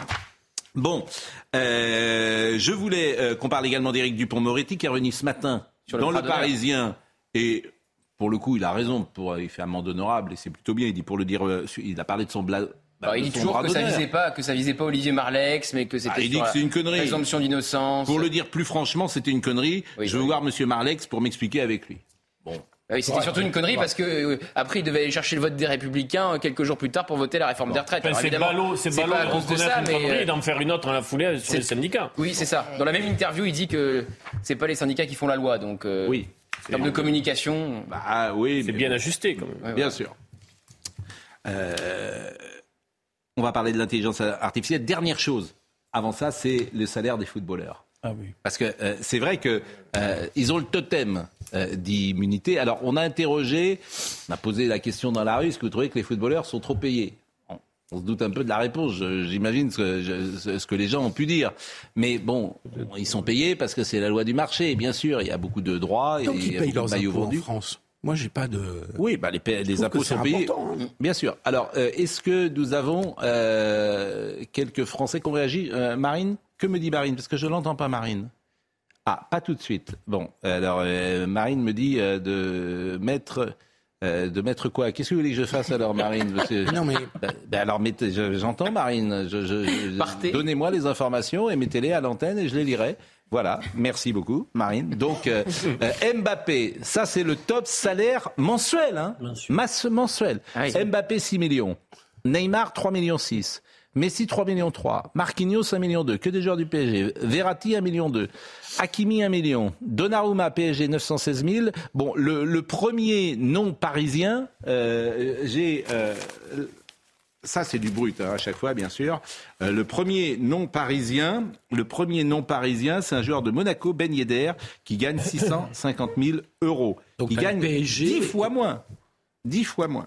Que Mbappé. Est-ce que vous avez, Pascal, Oui. euh, j'avais vu passer ce chiffre, je ne l'ai plus en tête, le salaire moyen en Ligue 1 Oh, Aujourd'hui, il doit être de 150 ou 120 000 euros à peu près, le salaire moyen. Bon, ce qui est un, effectivement tout à fait exceptionnel. Mais bon, les Parce qu'il y a aussi foot- des footballeurs professionnels dans d'autres ligues qui sont dans des situations qui sont pas, euh, qui peuvent être. Qu'est-ce que vous appelez d'autres ligues En Ligue 2. Mais en Euh, des- Ligue 2, mais oui, Ligue 2, mais c'est des salaires exceptionnels par rapport à- au salaire moyen de, Oui, des mais Français. en fait, j'avais lu euh, un, un- un article sur euh, des footballeurs professionnels, mais du- d'un moyen, d'un niveau moyen, dont le, le revenu ne me paraissait pas euh, très important. En- à à la louche en Ligue 2, tu dois être à 30, 40 000 euros déjà de moyenne. Euh, je veux dire, de hein, toute par façon, c'est salariés, L'écono- hein. Il y a Je trois vais plus loin. Est-ce qu'il y a ça. une précarité chez certains euh, footballeurs Il y a professionnels une précarité après 35 ans, c'est difficile. Non, 35 oui, ans, bien oui. sûr. Euh, La, la retraite, c'est pas 64 ans pour un footballeur, bien sûr. Mais je veux dire, c'est un, euh, c'est un domaine très particulier. Le, le sport du niveau, c'est plus sélectif que l'ENA. Oui. Les gens ne se rendent pas bien compte de ça. Les gens ne se rendent pas compte ce qu'est un footballeur professionnel. C'est-à-dire que à 11 ans, tu es dans un vestiaire, t'en Mais vires pas qu'un 50. footballeur, à Pascal. 12 ans, Une t'en vires danseuse 50. aussi. Oui, non, c'est vrai. Euh, parfois, euh, pareil. Donc, euh, euh, je veux dire, ce qui est extraordinaire, c'est qu'il n'y ait qu'un Mbappé au monde. sur le nombre de gens qui jouent au football. Tu pourrais imaginer qu'il y en ait plein, des petits Mbappé dans le monde. Absolument. Moi, je pense qu'il y en a plein. qualité au Vous football. pensez quoi Moi, je pense qu'il y en a plein. Il y en a plein Mais jamais. Enfin, il y en a plein. Il y en a d'autres. Mais non. On les a pas trouvés. Marie- Mais moi, je suis obligée d'avoir cette posture Mais avec le métier que je fais. Si un gosse, aujourd'hui, dans le monde entier, qui a 8 ans, sait bien jouer au football, le monde entier le sait. Vous entendez bien? Le monde ça. entier le sait, les recruteurs. C'était pas vrai il y a 50 ans. Il y a 50 ans, tu pouvais tomber sur un stade et tu disais Ah, lui, tiens, si euh, il avait été vu par un club pro, il aurait été bon. Aujourd'hui, c'est plus possible. Alors, il y a peut-être des gens qui jouent pas au football qui auraient été bons, ça, c'est possible. Mais si un gosse de 8, 9, 10 ans est bon, de quelque euh, club qu'il est, le monde entier est au courant. Je pense que c'est l'obsession de les trouver, mais on ne sait pas si on les trouve tous. Juste une question. À 6 millions d'euros mensuels, Mbappé, c'est le sportif le mieux payé au monde? Non, je pense que les euh, basketteurs professionnels de NBA, euh, peut-être les pilotes de Formule 1, il est possible soient plus euh, payés. euh, c'est c'est possible. J'avais demandé d'ailleurs, est-ce qu'on a le. Alors, est-ce qu'on a le. Alors, nous pouvons écouter ce que pensent euh, les uns et les autres dessus. Il y a une certaine, euh, il y a une certaine logique euh, dans leur, euh, dans leur salaire, euh, notamment en retour sur investissement, mais après, euh, c'est vrai qu'ils pourraient gagner moins, ça c'est sûr. 6 millions pour un joueur de foot. Après, le foot, c'est. Je sais pas, c'est un talent, c'est comme être chanteur. euh, Je pense que c'est bien mérité en vrai. Pour Mbappé, c'est mérité. Tout dépend de ce qu'ils font de leur argent, mais c'est vrai que là, surtout en ce moment, c'est vrai que c'est un petit peu insolent quand même. C'est un peu insolent, ouais, je trouve. Et euh, Guillaume Lomig s'est amusé à euh, détailler. Alors, c'est à la louche, hein, bien sûr, c'est pas très précis, euh, puisqu'on ne. Bon, salaire brut, 6 millions. Donc, cotisation salariale, 720 000 euros. Impôt à la source, euh, 2 millions 5. Ça, euh, bon, ah, vraiment tout ça est à la louche, mais mais il y a quand même des cotisations salariales. Ils payent 720 000 euros, donc euh, ça rentre aussi dans l'État français. Et, et les impôts prélevés à la source, euh, il est à 49% euh, en l'espèce, donc il lui reste quand même 2 millions 6. Et c'est non mais c'est important parce que ça veut dire que ça fait rentrer de l'argent dans les caisses de l'État. Euh, Lomig Guillot, des- Lomig Guillot qui est avec nous euh, le matin et c'est lui qui a fait euh, Lomig euh, qui a fait euh, cela. Bon, pas de commentaires euh, sur euh, sur le, le- le totem d'immunité parce que les grands patrons, en fait, ils gagnent beaucoup plus que Monsieur Pouyanné. Beaucoup plus, beaucoup plus. Le marché du football est, est beaucoup plus rentable que, que celui de, de- des grands patrons en réalité. Mais je trouve que ce qu'on doit demander aux gros, aux- à ceux qui ont des très gros revenus, est-ce que vous payez les, vos impôts dans votre pays? C'est le cas d'Mbappé. ils peuvent pas faire autrement. Et je trouve qu'il contribue comme ça à l'effort collectif.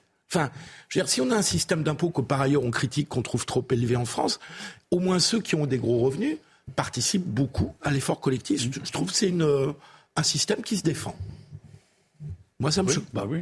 Mais ils le font. hein. Et ils le font. Sauf, que, sauf les uns sont Oui. considérés comme des exploiteurs du peuple, Oui. ce sont les patrons, les grands patrons, et, et un footballeur, c'est un amuseur du peuple, et à ce titre, personne n'est choqué, c'est tout.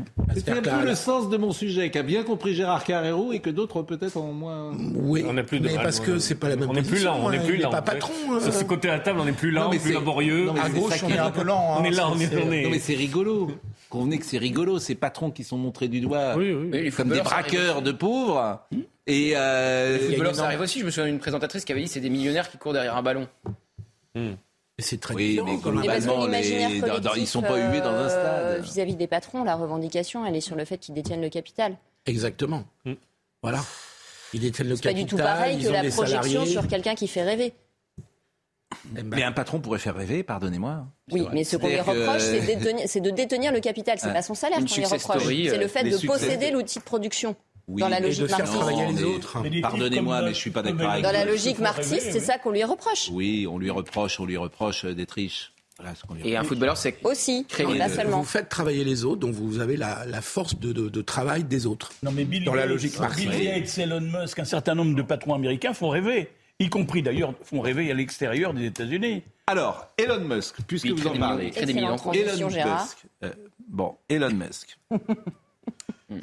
Florian Tardif d'ailleurs me dit euh, effectivement. Est-ce qu'on peut Moi- suivre ce qui est Exceptionnel. c'est comme c'est pas en plateau Moi, comme Florent Tardif me dit, Philippe- c'était pour Philippe Guibert les bureaux vides à Matignon, comme Ouais. ça il a une place qui est toute prête. Exactement. C'était c'était ça le sens de son message. C'était pas une information particulièrement très intéressante. C'était une place pour Philippe Guibert. Florian Tardif Non, mais c'est le me, je précise rien. bien évidemment que euh, ce que vous disiez tout à l'heure était tout à fait juste. Et je, et je le salue. Donc Elon Musk, Elon Musk et des centaines. Alors ça c'est passionnant.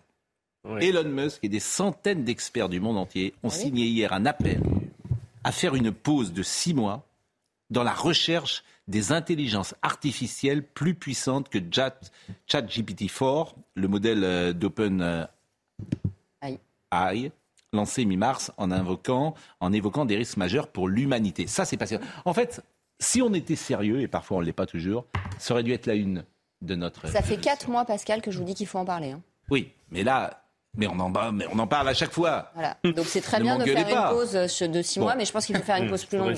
Oui, mais euh, je suis d'accord avec vous, mais vous aviez, euh, d'abord vous l'avez dit la semaine dernière, vous avez mis en perspective les dangers de euh, cela, et euh, effectivement, c'est pas la une des journaux ce matin, parce que on ne, sans doute, on ne comprend pas encore l'enjeu de ce qui se passe avec ça. Bah, bien sûr. Mais l'enjeu, ça va être un enjeu de santé mentale, ça va être un enjeu. En fait, ça, c'est tu. Les, produits de l'intelligence artificielle, et je mets de grosses guillemets parce qu'encore une fois, pour moi, c'est inapproprié comme terme, c'est vraiment le cheval de Troie de l'anthropologie euh, transhumaniste qui est à l'œuvre en ce moment. C'est-à-dire que c'est vraiment l'aboutissement de la virtualisation de l'existence, de la désincarnation de l'être humain et du fait qu'il il se départit de son intelligence qui est remise entre les mains d'une machine laquelle machine est, est toujours créée par un homme et possédée par un homme. Donc il n'y a évidemment aucune neutralité, ni idéologique, ni d'utilisation de l'outil derrière ça. Donc c'est extrêmement dangereux. Dangereux pour la santé mentale, parce que si on fait croire aux jeunes qu'ils n'ont pas besoin de leur mémoire, qu'ils n'ont pas besoin d'apprendre, on va créer des syndromes dépressifs majeurs. On va créer une espèce de contenu de savoir identique pour tout le monde, donc l'uniformisation de la pensée euh, va aller à un point euh, extrêmement grave. Donc la désubjectivation va être extrêmement grave. Et on voit bien les syndromes dépressifs que ça engendre. Là, il y a un homme qui s'est suicidé parce Ouais. qu'il est tombé amoureux d'Elisa. Elisa, c'était l'androïde avec qui il dialoguait. Donc on voit bien comment chez les personnes fragiles qui ont une, pour qui la frontière entre l'imaginaire et le réel est un peu poreuse, euh, ces outils qui virtualisent à l'extrême euh, la vie sont extrêmement dangereux. Parce qu'ils ne peuvent que... bah, si vous voulez, quand, quand l'humain n'a plus de limite et qu'il a tué Dieu, faut bien prendre la place de Dieu. Donc une fois qu'on se prend pour Dieu, bah, on fait n'importe quoi. Parce qu'on n'a plus de limite. Donc on a un vertige d'auto-engendrement qui est forcément extrêmement mortifère. Par rapport aux ados que j'ai autour de moi, si on prend la séquence un peu longue, début de confinement, on leur dit tu restes dans ta chambre, tu vas plus taper le ballon sur le pré avec Oui. tes copains, parce que sinon tu peux te contaminer et tu vas tuer papy et mamie, parce que c'est quand même un peu ça qu'on leur a dit. Et aujourd'hui, on leur dit tu peux continuer à rester dans ta chambre, parce qu'avec ces euh, nouveaux euh, outils, tu n'as pas besoin de t'évader ailleurs. Donc ça, la- ça peut euh, provoquer un effondrement. Psychique Alors- et corporel. C'est-à-dire que la dépression, c'est une baisse du tonus corporel. Donc ils vont être isolés, ils n'auront plus de liens sociaux, plus de matière pour penser. C'est pour ça d'ailleurs que je- je- faites du sport. Mais si bien vous êtes sûr. parents, dites Mais bien aux sûr. enfants faites du sport, faites du sport. C'est une école merveilleuse, je le dis à chaque fois. J'ai pas de conseils à donner à personne. Et ça va de pair si avec la surmédication. Faites de- fait- qu'ils fassent du sport. C'est quoi l'intelligence artificielle hein Pour ceux peut-être qui ne savent pas précisément? Pour le Parlement européen, l'intelligence artificielle représente tout outil utilisé par une machine afin de reproduire des comportements liés aux humains tels que le raisonnement, la planification et la créativité. C'est quoi ChatGPT élaboré Générative. à partir d'une intelligence artificielle? Cet outil conversationnel est capable d'échanger et de suivre un véritable dialogue avec son interlocuteur sous forme de messages écrits. C'est-à-dire que je peux avoir un ami euh, Ça maintient le contexte, ça Si vous, vous résume quelque chose. euh, si vous lui demandez. euh, si vous n'avez pas d'amis, je te présente mon ami, ChatGPT, tu parles avec lui, tu t'inventes une vie, euh, etc. Bon, euh, je voudrais qu'on écoute Olivier Zettler.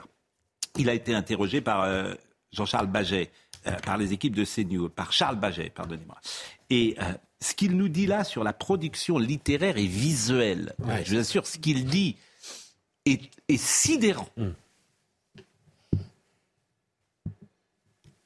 Là euh, où créer une œuvre, qu'elle soit visuelle ou littéraire, prenait euh, des heures, des jours, parfois des mois, euh, cette technologie va permettre de générer des œuvres du même niveau artistique en quelques minutes, voire quelques secondes.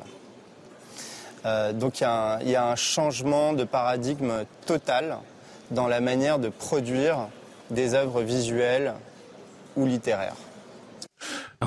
Là, je suis quand même sidéré parce que il est en train de nous dire que Michel-Ange et Proust, ça peut être créé par JPT. Oui. Ça, je suis pas d'accord. Mais, mais on n'en sait rien, je suis pas d'accord, ça veut rien dire.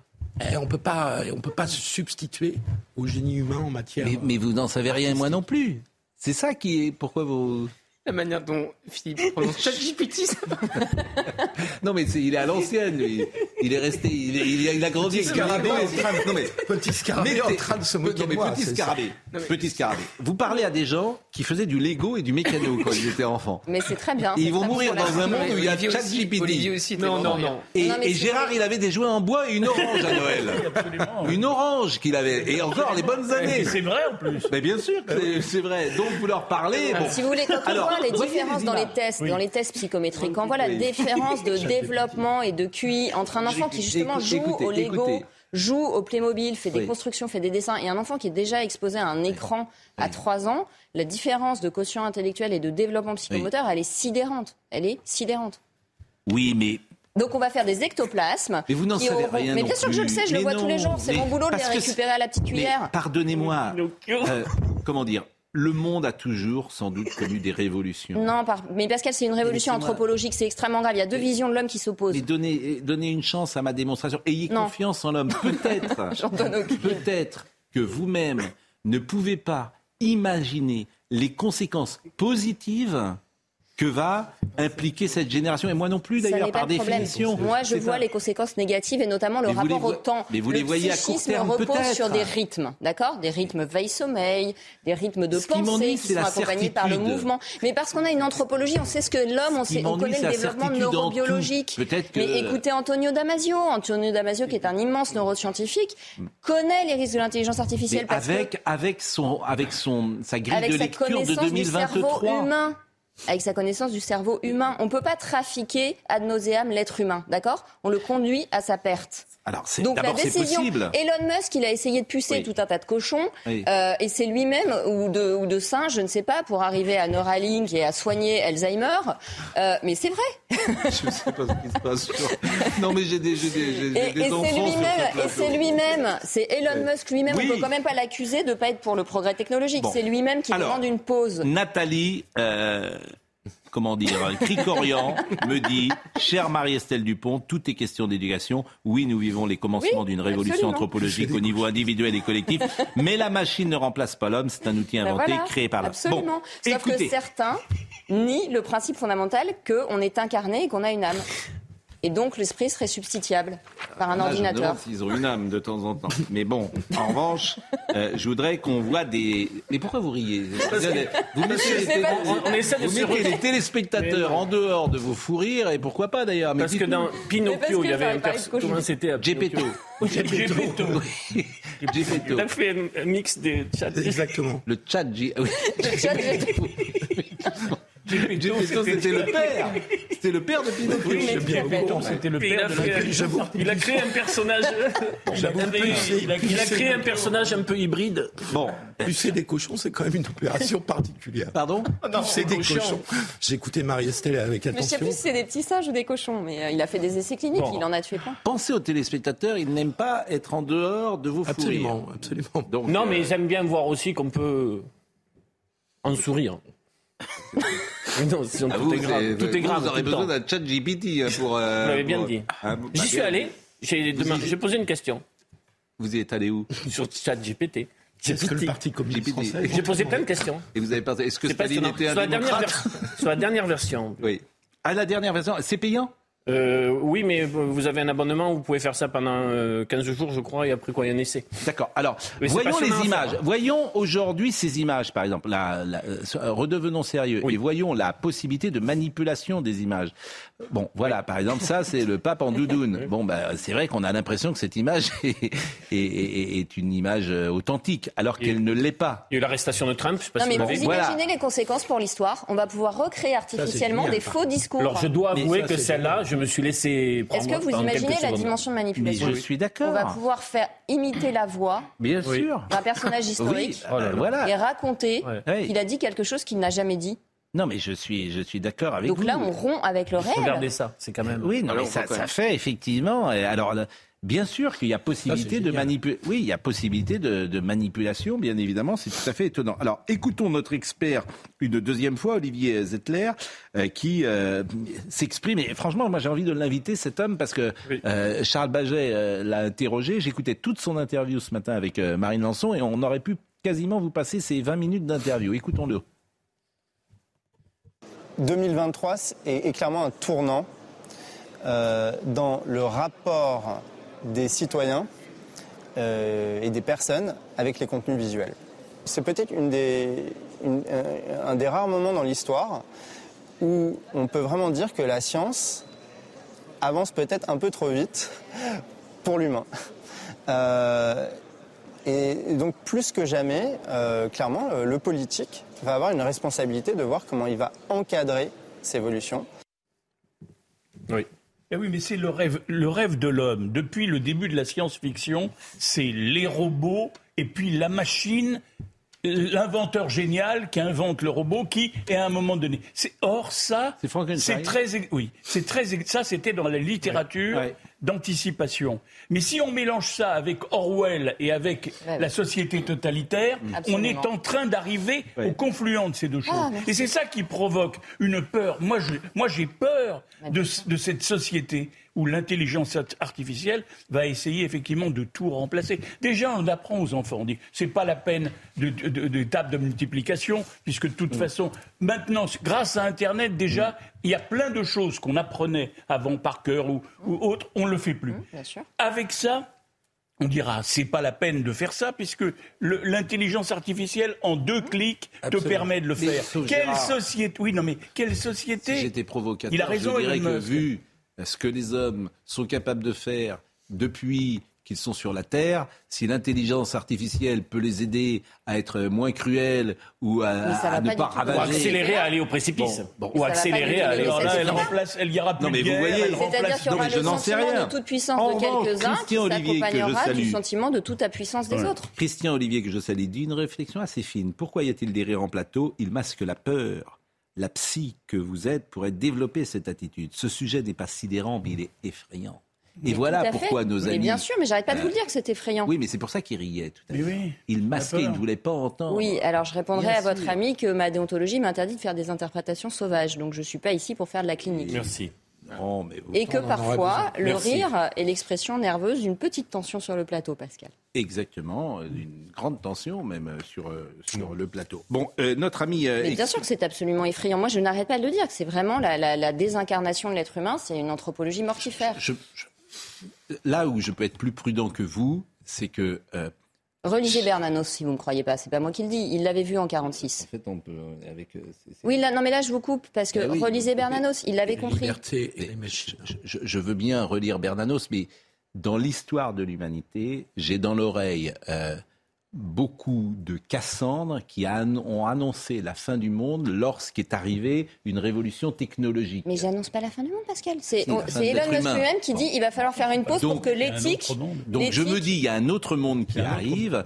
Je n'ai pas la certitude en rien, pour tout vous dire, en rien. Mais personne ne l'a. Mais là, on, un peu là, on vous, joue les vous dites- apprentis sorciers voilà, avec vous vous euh, dites, vous êtes, ChatGPT. vous, vous, vous êtes euh, À minima, Ah bah qu'on puisse le les questionner. dangers. Parce que bien sûr, vous êtes sur On une a reçu position- une personne ici en plateau qui nous a dit euh, un matin, mais de toute manière, vous n'y pouvez rien. Mais bien Et- sûr. Il n'y aura plus Laurent besoin d'avocats. mais nous arrêter présentant, une oui, mais nous révolution. présentant les choses comme euh, inéluctables, Oui, très mais- certainement. mais elles le sont Mais toujours. on a pu, mais avec l'idée que ça n'était pas questionné, que c'était, qu'il fallait s'y adapter. Oui, bah, Et ce sûr. discours me fait peur, moi, pour le coup.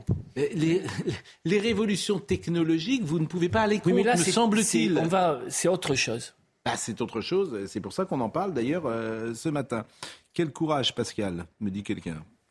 Je ne sais pas pourquoi. La pénibilité au travail. Je le salue. En tout cas. Ah non, supporter, sans doute. Non, non, mais non, mais non, c'est notre ami euh, Jean Dalric. Jean Dalric, euh, pensionnaire de la Comédie Française, qui est- on attend euh, très prochainement de retour sur scène pour euh, une nouvelle version Chat GPT 4 du misanthrope. quelque chose qu'il inventera. On écoute une dernière fois Olivier Zettler, je le dis à Marine Lançon Non, me dit-elle. Bon, c'est elle qui euh, décide. Voilà ce qu'on pouvait dire ce matin sur ce sujet. Que voulez-vous ajouter euh, non, moi, ce qui me fait le plus peur, puisque que votre interlocuteur disait qu'on avait peur, moi, ce qui me fait le plus peur, en gros, la technologie a permis de limiter les efforts physiques des, des êtres humains jusqu'à présent. Là, maintenant, ça va permettre de fortement limiter les efforts intellectuels. Non, mais et les interactions, on c'est-à-dire va c'est un devenir des sortes de... d'ectoplasme, Exactement. sans lien. C'est-à-dire qu'une, c'est, euh, Finkielkraut avait dit, c'est la défaite de la pensée, une défaite. Euh... Finkielkraut qui faisait. J'ai dit Finkielkraut. Ah, non, là, je m'en- là, moi, je m'en- occupe, je me désolidarise. Je m'en occupe plus. Peut-être suis-je un peu fatigué. Finkielkraut, Alain Finkielkraut avait écrit un bouquin qui... J'essaye de redevenir sérieux. Non, non. Elle a écrit un bouquin qui s'appelait La défaite de la pensée. Mais là, je trouve que là, on bien sûr. Et la fin du lien. Philippe Gabert était avec nous ce matin et on. Fondement. Audrey, un peu de sérieux, parce qu'Audrey euh, Berthaud est là, et elle, heureusement, elle va nous remettre dans le droit chemin avec les trois infos du jour. À Savine-le-Lac, dans les euh, Hautes-Alpes, Emmanuel Macron doit arriver pour dévoiler euh, son plan haut. Une cinquantaine de manifestants, vous le voyez, au banderole de la CGT, FO ou encore FSU sont rassemblés pour l'attendre dans une ambiance euh, légèrement tendue. Vous voyez ce ce face-à-face entre euh, manifestants et forces de l'ordre. Emmanuel Macron qui doit annoncer une cinquantaine de mesures. À Marseille, depuis 9h ce matin, la gare Saint-Charles est occupée par des manifestants qui s'opposent à la réforme des retraites. Les manifestants bloquent les voies. Plus aucun train n'entre ni ne sort de la gare. La SNCF prévoit au plus tôt un retour de circulation aux alentours de 10h45. Enfin, Anne Hidalgo confirme la zone à trafic limité pour début 2024. Cette zone vise à interdire la circulation dans l'hypercentre euh, de Paris aux véhicules sans motif d'arrêt. Les premiers, deuxième, troisième et quatrième arrondissements sont donc euh, concernés. Les automobilistes non autorisés devront donc contourner cette zone. Euh, la semaine dernière, vous étiez venu euh, pour euh, évoquer votre livre, et puis c'est vrai que l'actualité était très forte, et euh, c'est bien de reparler de ce livre qui est sorti quand, euh, Marie-Estelle? Le 15 mars. 15 mars, euh, Larousse. Avec un titre Larousse. très paradoxal, parce qu'évidemment, ça n'est jamais euh, euh, vécu autrement que comme un échec. un Alors divorce. justement, pourquoi ce titre Réussir sans divorce? Parce que devant le constat que 46% des mariages se terminent en divorce, euh, on s'est fait la remarque avec euh, mon, éditeur qu'il fallait donner des clés aux gens pour que ce qui est forcément un traumatisme et une épreuve euh, ne le reste pas et puisse être vécu avec le moins de dégâts possible et notamment en préservant l'intérêt supérieur de l'enfant. Donc, euh, dedans, j'explique euh, certaines causes profondes de l'augmentation des divorces. Il y a les motifs conscients, puis il y a les causes plus profondes. Et surtout, j'essaye d'accompagner les personnes dans un travail de réflexion sur elles-mêmes, hein, pour ne pas être dans une posture de victime où tout est de la faute de l'autre, euh, parce que ça ne les aidera pas à recommencer à recommencer à, à faire couple plus tard, ni à bien s'entendre avec leur ex dans l'intérêt des enfants. Et puis il y a toute une partie qui est consacrée aux enfants. Comment est-ce qu'on fait avec un bébé? Parce que c'est pas pareil de se séparer quand on a des ados et quand on a un petit bébé. Il y a, euh, il y a etc., des âges etc. plus critiques, par exemple. Bah, c'est d'ailleurs qu'il y a des spécificités propres à chaque âge et que le développement du tout petit nécessite des aménagements. On peut pas faire, euh, on peut pas euh, voir son père tous les 15 jours quand on est un tout Mais petit bébé. Le lien d'attachement. Est-ce qu'il y a un âge plus critique? Est-ce l'adolescence, qu'à en 15 général- ans, par en exemple général, à l'adolescence, c'est difficile. C'est plus qu'à 8 plus ans. difficile que. C'est-à-dire que si vous voulez, l'adolescent, il est déjà en train de remettre en cause tout un tas de repères. Donc si en plus les repères du foyer éclatent, il n'y a jamais de bon moment, mais il n'y a jamais de mauvais moment Ouais, mais non ça m'intéresse, On va négocier, euh, on va négocier au mieux les choses, mais Ouais. à, à- à la puberté, très souvent, ils ont déjà une perte des repères. Donc il faut que les parents arrivent à se séparer comme amants, mais à rester très soudés comme parents, pour que les repères éducatifs demeurent. Sinon, le divorce va être une occasion de remettre Donc, encore plus en question l'autorité C'est plus parentale. facile à 8 ans pour un enfant qu'à évident. 15, par exemple. Alors, euh, pour un enfant, c'est toujours difficile parce que pour un enfant, il est normal que ces deux sources s'aiment. Donc, il est important de le rassurer qu'il n'ait aucun doute sur deux choses. Le fait que ses parents l'aimeront toujours, qu'on ne divorce pas de son enfant. On peut changer d'amoureux, on ne peut pas changer d'enfant. Et sur le fait que pour rien au monde, il n'est responsable de cette séparation. Parce que face à une épreuve, un enfant se dit toujours, c'est peut-être de ma faute. Ça l'aide à surmonter, de se raconter Et qu'est-ce que vous faute. observez dans votre euh, Qu'est-ce que j'observe? Dans les témoignages justement de ces enfants euh, de divorcés Quel est le Est-ce qu'il y a des divorces réussis précisément? Oui, il y a des divorces réussis. Il y a des divorces quand les parents arrivent justement à faire la part entre leur couple d'amants et leur équipe parentale et à continuer à mettre un petit peu l'ego de côté dans l'intérêt justement Ouais. de préserver une faut de la- cohérence dans l'éducation de l'enfant. Il ne faut pas remettre sa vie privée à un juge. Je crois qu'il faut arriver à se parler, à se mettre autour d'une table et à dire de quoi notre enfant a besoin. Il a 5 ans, donc on va devoir de toute façon se parler pendant encore 20 ans. Faisons les choses en bonne intelligence, même si on a des griefs l'un envers l'autre. Il y a évidemment des souffrances. C'est pour ça que ce sont des quelqu'un qui est moments. quitté, j'imagine, C'est des euh, moments il y a des blessures. euh, ce sont des moments où ça réactive toutes nos blessures anciennes. Mm. Pas cicatrisées, l'injustice, la trahison, etc., etc. Et parfois, euh, un médiateur est utile, parfois euh, un thérapeute est utile pour aller élaborer sa colère et que cette colère soit transformatrice, mais pas destructrice.